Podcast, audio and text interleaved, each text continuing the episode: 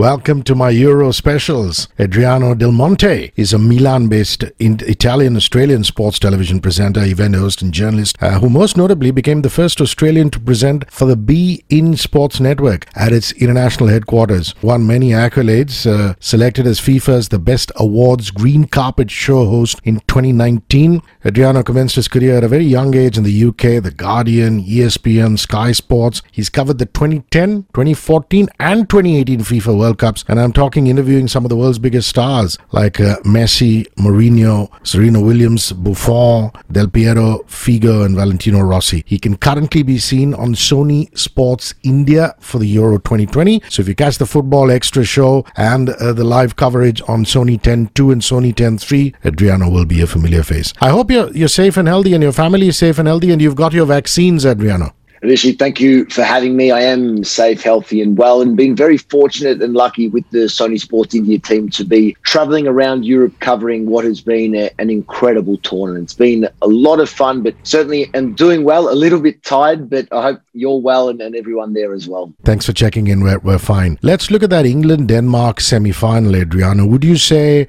Damsgaard's glorious free kick to get past the English wall and Pickford was one of the goals of the tournament? Often, you know, in sides lose, we obsess about the winning side, but you got to uh, hand it out to the Danes. Well, absolutely. Of course, their story is well documented over the course of the tournament. And when Damsgaard scored that goal, I was right behind it. So had the perfect view inside the stadium. Very lucky to be there, of course. But look, the Danes showed it. They they grew. Obviously, they grew throughout the tournament. Obviously, we know that uh, what, took place in their opening match with Christian Eriksen, and fortunately, uh, well, a better ending than than we had imagined at the time. But the Danes, the spirit they played with, I did cover them a couple of times, and it was inspiring to see. And obviously, in the end, they scored a wonderful goal at Wembley in the semi final, which was the first goal that England had conceded for the entire tournament. But also, unfortunately, it wasn't enough as they were they were out in well, somewhat controversial special circumstances. But I think the Danes will look back on Euro 2020 very fondly in the end. Uh, well, an opportunity for them now to perhaps grow on this and go into next year's World Cup bigger and better for it. I also thought till the penalty shootout, Adriano, Schmeichel was remarkable in goal for Denmark. He blocked a close range attempt from Sterling, terrific one handed stop uh, from Harry Maguire header, then repelling a low Kane shot early on and pounding away a Jack Grealish drive. Your thoughts on Schmeichel now that you've been seeing him through the tournament? Watching him live, you get an even greater appreciation for the impact and the role that he plays. I was pitch side at times watching him play as well throughout the tournament, and it's it's the presence. He may not be the biggest goalkeeper in terms of physical stature in the world. There've certainly been taller, but it's it's his presence, the quality of the saves, of course. But he, if anyone in that Danish side deserved to win, it was he in that semi final. His performance was quite incredible. The leadership from the last line, of course, it, it was very clearly on show. And that despite a, a 60,000 England strong crowd, you could still hear him. He was still, his presence was certainly felt. And his performance, personally, for me, deserved more than elimination in the semi final. So a special tournament for him. True that. Harry Kane is now the leading scorer for England at Euro and World tournaments. Uh, I mean, Gary Lineker is an English legend and he's up there with the best, but he started off this Euro a little flat wouldn't you agree, Adriano? I would agree. I would agree. I think he, I think his performance. Well, look, he's a world class player for good reason. He's scored for club and country. He's a sensational player. I love watching Harry Kane play. But as England have grown into the tournament, so has Harry Kane, and and there's no surprise with that whatsoever. Of course, England. Well, that that goal they conceded against Denmark was the first. They have, for me, they haven't had the toughest run to the final at this point. But the team has come together like it has been for every national team. Really difficult circumstances coming into this tournament off the back of a difficult COVID interrupted a couple of seasons. Keep in mind an English team, of course, that had, well, there were two Premier League clubs in the Champions League final. So a few players who were a little later than some other nations to arrive to the respective national team camps. And look, Harry Kane at the top, the number nine for this England team, he's he, he requires some some synergy between the remainder of the team for he to be involved, despite all of his quality. And look, he's a he's a world class player for good reason. As I said, great to see him get on the score sheet again. Personally, very happy for him, but he will need to play a big, big role if he and England are to win the trophy this weekend. The redemption of Raheem Sterling, let's talk of that. Considering how much the English media have been going at him, unfairly so, I feel, Adriano. He's been super in this tournament, hasn't he? Almost as though he's got a, got a point to prove time and again. Well, always unfairly so for me. Some of the local media, I've been here now in London for the last few days, spent a lot of time here in the past as well. That local media criticism, particularly on their own players, does not help. And I mean, an indifferent season for Raheem in the Premier League with Manchester City, we know that, but he's a quality player and, and always has been a quality player. And it's great to see him. Well, for me, if England are to win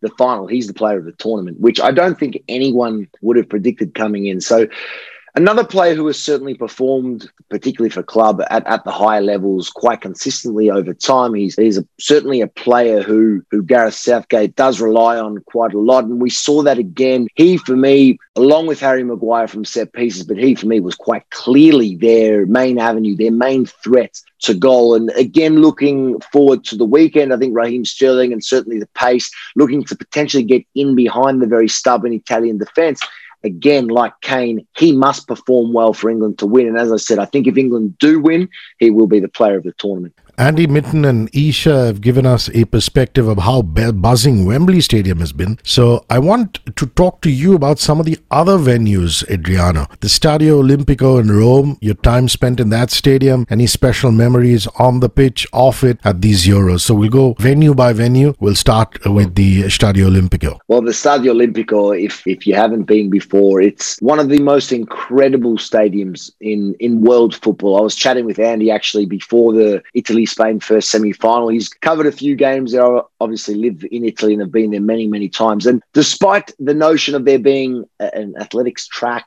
around the stadium and people think perhaps the atmosphere isn't so, so strong, once you're inside that, it is essentially the Colosseum of world football. Yes, there weren't 60,000 fans as we saw at Wembley, but the passion and just the noise in that stadium, even with just 15,000 fans, is, is something that must be experienced by any football fan in the the world. And I can tell you the added significance for Italy coming into this tournament off the back of missing the 2018 World Cup and just that extra level of desire and hunger from the Italian players, the Italian coaching staff, and particularly the Italian fans. It made it extra special to, certainly for me personally as well, to witness Italy play in an international tournament in these circumstances off the back of what has taken place. And of course, as well, the, the impact of COVID in Italy was another layer of real significance. And it was a it was a special opportunity for me personally to witness Italy play all three group games, and obviously without conceding and winning all three was incredible. Let's move to the Allianz Arena in Munich. You were there for the Italy Germany game. Describe the atmosphere and everything that was happening uh, there, Adriano. Italy Belgium, the, the quarterfinal. I, I covered that yeah. one there. Covered Germany Portugal as well in the group stage. A simply beautiful stadium. A, a, stadium I have covered Champions League football at before, so nothing new to me on that front. But obviously, Italy's performance against Belgium in the quarterfinal, one of, well, there have been so many potential matches of the tournament, but special memory watching that one there. And or Germany Portugal as well was a was a really great game. And again, another one of the stadiums that only had twelve or thirteen thousand. So perhaps not the not the best atmosphere that we've seen across the tournament. But look, nevertheless, Munich, a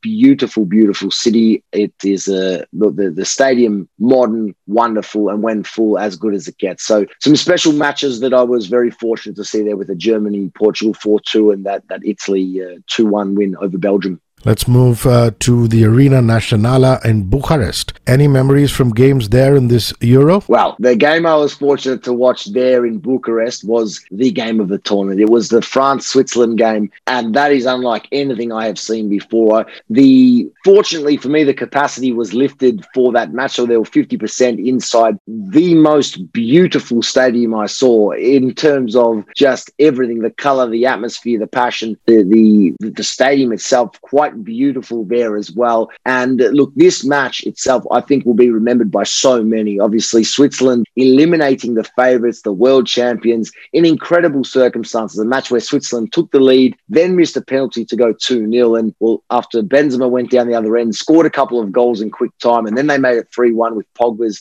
phenomenal goal. Surely it was all over, but it wasn't. Switzerland get back 3 3, goes to penalties. And that for me was the most exciting match that, that I've seen. Well, well, possibly live in an international sense ever. It was quite remarkable. Wow, that's saying a lot. There was a full house at the Puskás Arena in Budapest. Recount what you felt and what you saw there. Well, that was the first time that I had been in a full stadium, or certainly with that many fans inside a stadium since pre COVID the last match I did pre-COVID was an El Clasico Real Madrid Barcelona Santiago Bernabeu. You can expect, you can understand how good that would have been in terms of the atmosphere there. But this one was something else because it was the Euro champions against the world champions, Portugal, France. There were four goals, so much quality on show. And again, uh, you, you, had Ronaldo up against Benzema. Both players performed very well. And uh, the incredible thing about that match was because it was sold out, because there were 55, 60,000 in the stands, there was so much passion for, from the French, from the Portuguese fans, but there were so many Hungarian fans in the stands on that night. My most special memory for them of the entire tournament was that those fans did have one eye on the result in the other match at the same time, which was Germany Hungary. And when Hungary scored, because Hungary actually led in that match. The the noise, the celebrations for a match that was happening in Munich was unlike anything I've ever seen before. So again, another incredible experience for me here at Euro 2020. The Johan Cruyff Arena in Amsterdam. Uh, I'm sure that must have been a special one, Adriano. Your thoughts, please a seriously good city, Amsterdam, no doubt about that. And the other special element with Netherlands, the fans are as passionate as it gets. They made obviously wonderful color, great noise, great atmosphere, really friendly people. I really loved my time in Amsterdam. Was fortunate to cover the Dutch's first two matches, Ukraine and Austria, 3 2 against Ukraine, 2 0 against Austria. And for them, similarly to Italy, it was a was a special moment because they've gone through a tough time, the Dutch, footballing wise, in recent years. They obviously missed the World Cup, they've missed other na- international tournaments. So this meant so much to their people. And it was a very similar sense to what we saw in Rome with Italy and what we've seen with Italian fans across the tournament. Obviously, the Dutch were eliminated uh, in the knockout stage, but it was that added layer of, okay, we've had a very difficult time globally with COVID, but from a footballing sense, we haven't been here for some time. And just that respect and passion for the game game, I love to see it. Hey, I saw uh, on your social media timeline a fab picture of you with the great Bastian Schweinsteiger. Did you exchange some words? What kind of a man is he? Have you interviewed him before? Uh, just curious because I'm a, I'm a massive fan. Uh, he's look, he's a great guy, Bastian. I, I actually haven't interviewed him before, but just coincidentally, at many, many matches I've worked at over the years, but particularly here at Euro 2020, he has always been beside me. So if I've had a platform doing my work somewhere, he's always been on the platform beside me, and we've exchanged words in various cities, some of those cities that I mentioned just now. And uh, yeah, we've just been chatting throughout the course of the tournament and did a little bit of work together at that particular match where we took the photo was the England Ukraine quarterfinal in Rome. Of course, the last match that was played in Rome at Euro 2020. So yeah, really, really lovely guy. Obviously, uh, someone who had great success as a player, but an even better person off the pitch. I'm just going to, you know, look at some select players who really shone through in the semi-finals across the two semis. Pedri, he's only 18. Adriano,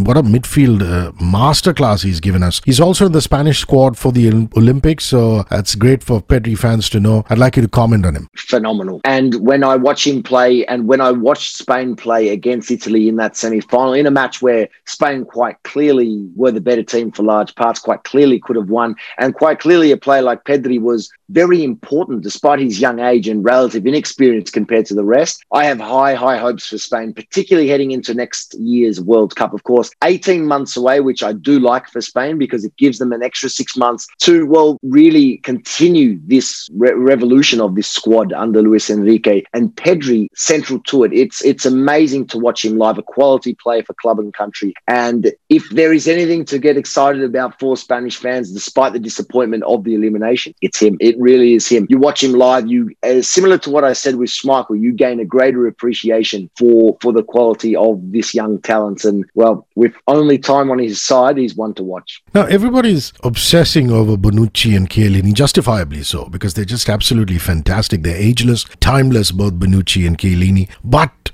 spare a thought for Giovanni Di Lorenzo. I mean, really unsung hero for the Italians. The Napoli defender comes into the side because of an injury to uh, Florenzi in that opening game. He's really looked magnificent, hasn't he? And it's such a solid display against Spain. So uh, maybe we need to delve on, on him a little bit, please. Lorenzo. Well, Di Lorenzo came into the tournament with many in Italy questioning why he was actually selected because there were a number of, I won't say world class right backs, but very solid right backs in Italy who performed exceptionally well in Serie A, particularly throughout the course of the season that were snubbed. Di Lorenzo, though, for club, this is this is how he performs. He, he's very, very consistent and does go under the radar. And that's what I think we have seen here at the Euros. The fact that, well, Italy did lose Florenzi very early on in the tournament, but Di Lorenzo has come in into this Mancini system yes, alongside Bonucci and Chiellini, which it certainly does help, whether it's just mentally knowing that you've got them beside you, but it certainly does help given all of that experience. But Di Lorenzo has proven that he is more than capable. And it's been one of many, many stories to emerge from this wonderful Italy team that, that will be fondly remembered, irrespective of which way the final goes this weekend. So for Di Lorenzo to come in, clearly wasn't going to be the starter at the tournament, but to come in and do the job that he's done now and, and be, well, reliable. There have been a couple of matches where perhaps he struggled at times, but certainly overall he's been quite reliable, quite consistent. I've loved watching him perform very well, and, and it's great for him, and he deserves everything that well potentially is coming his way this weekend. Well, Luke Shaw, I've been following his career from Southampton, Manchester United. The left back has been fascinating, hasn't he? And especially, you know, his combination with Raheem Sterling uh, down the left, fizzing in those dangerous deliveries. I'd like your reactions on Shaw, please. Well, again, obviously a story that is well documented. We know the injuries that he's had, so you cannot help but be absolutely pleased for this particular player. Sure, a player of real quality. He's now delivering for his national team on the biggest stage. And similar to so many individuals coming in for England and Italy this weekend, as we just touched on with Di Lorenzo, a player who, who deserves it all. He's worked harder, as hard as anyone, potentially harder than anyone to be where he is at this point in time. And that's what I love about international football. All of the subplots, all of the stories that come in and look, the fact that he has has moved on from some of the worst possible injuries that you can have, and the fact that he is doing this at this stage, as a fan of England, as an opposing fan of another nation, you can only applaud because it, it's brilliant to watch. And again, why I love international football. And talking about watching, such a delight to watch Chiesa, isn't he? I mean, he's just, how can one describe him? And you lose words, such an enjoyable player. Everybody talks about his relentless work ethic. So let's talk about uh, Chiesa, please.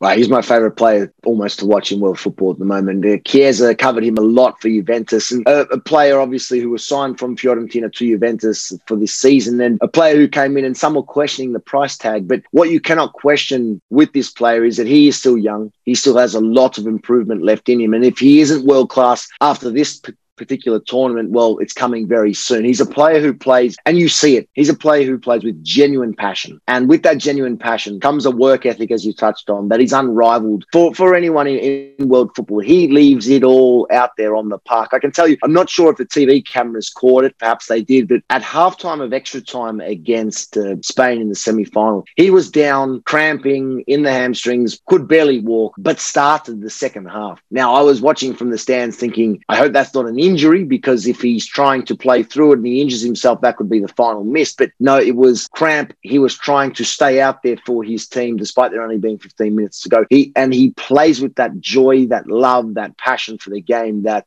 you, have to well we don't see it through everyone. And again for me that translates into his performance. And that is why he has not only performed so well but why he has improved so much in such quick time. And this is a player to watch on the world stage now going forward. World cup next year another big big season with juventus ahead potentially alongside cristiano ronaldo ahead which can only help him improve even more so in an attacking sense. He's, he's an absolute joy to, to watch to cover to interview to work with. He's a wonderful talent. Now um, it's a tough one to do, but call the final. What, do you think will win, and what what might be the scoreline? I'm not going to hold you to it. I mean, just fans. No, look, look. For me, going into this final, uh, look, it's it's a final. We know that these one-off knockout matches, particularly at international level, absolutely anything can happen. But let's break it down. The way that I see this playing out, if we just break down the lines to start with, I think Italy in goal with Donnarumma over Pickford a lot more safe and secure, despite the fact that, well, technically the defensive record of England, having only conceded the one goal, is better coming in. I think defensively, I think it will be relatively well matched. Both teams haven't conceded too many goals, even coming into the tournament. I think Chiellini and Bonucci are very, very well equipped to deal with Harry Kane. I, I don't.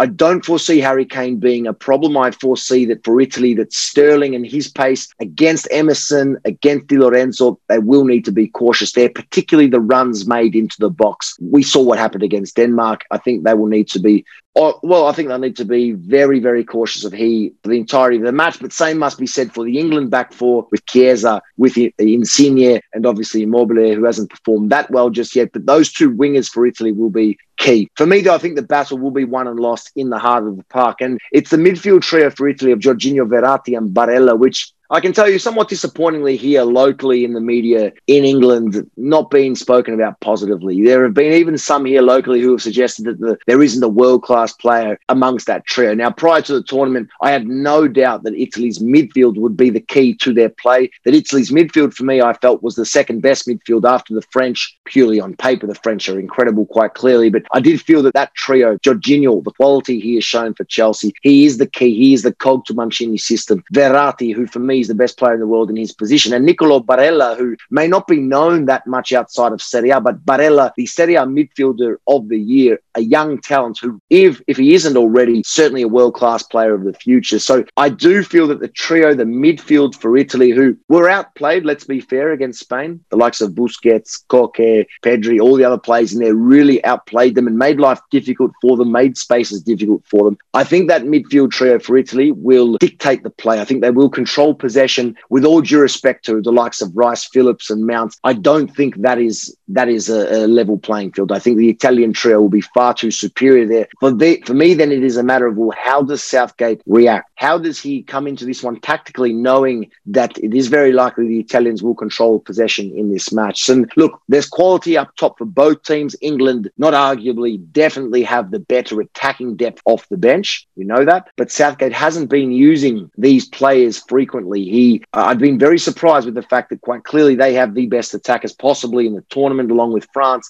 But we've seen them come and go. We haven't seen three or four of them out there on the park together, really going for it. So I think it could be a very interesting tactical battle. But certainly for me, this one will be won and lost in the heart of the park. My last question is memories from previous editions of the Euro. Memorable goals, memorable teams, you know, uh, something that you look back on, even if you were a kid or as a broadcaster, you went through those editions. Would you share them with us, please? Well, certainly many, many come to mind. Obviously, my, my Italian background, I am Australian born, but my, my Italian background I've covered and, and watched Italy my entire life. The, the minute you mention special memories, I go straight back to the, the 2012 Euro finals. Firstly, maybe not a special memory for me personally, but the Euro final, the 4 0 win for Spain against Italy was it was a, a masterclass by Spain. And it was, well, potentially the end of that golden generation that won, of course, 2008, 2010 World Cup, and then 2012. And watching the quality of that national team, despite it being very disappointing for me at the time, that national team, the quality that they showed there was was something very special. But for Italy to have got there and defeated uh, Germany, of course, in the semi-finals, somewhat surprisingly to many, uh, incredible 2-0. Balotelli's famous celebration, if you can remember that after a wonder goal there, was certainly a special tournament. But what I have loved about the Euros over the journey, of course, 2004 cast your mind back to when Greece won against Portugal in Portugal. that is one of the most remarkable stories in, in sport. When we talk about the fact that England are in their first ever Euros final, they've obviously never won a European uh, Euros tournament prior, but a nation like Greece were able to go the distance, make their way through a tricky group, and then defeat the hosts on home soil in the final. That's what I absolutely love about the international game. And I hope we see more of that. Look at Denmark made a semi final run here. Great to see. I do feel that the, the club game, as much as I love my work and my, my passion for the club game, transfer fees money coming in is really dictating the way of play. I mean, look at the look at the deals that Paris Saint Germain have made this summer. If anyone can compete with them, I'll be very surprised this upcoming season. But in the international game, you have who you have. You can't buy, you can't pick and choose. You have who you have, and I really love that element. And I hope we see many more fairy tale stories to come in, in the years. But certainly there have been so many wonderful highlights over the journey, and I can tell you from a personal perspective, I'm hoping for another one this Sunday. Lovely, Adriano. Absolute pleasure. Thank you for your time and your insights. This has been so much fun, and hope to see you in Mumbai City in person very, very soon. Stay safe and healthy. Cheers. Thank you so much. I'd love to visit you soon. Stay well. Thanks for having me.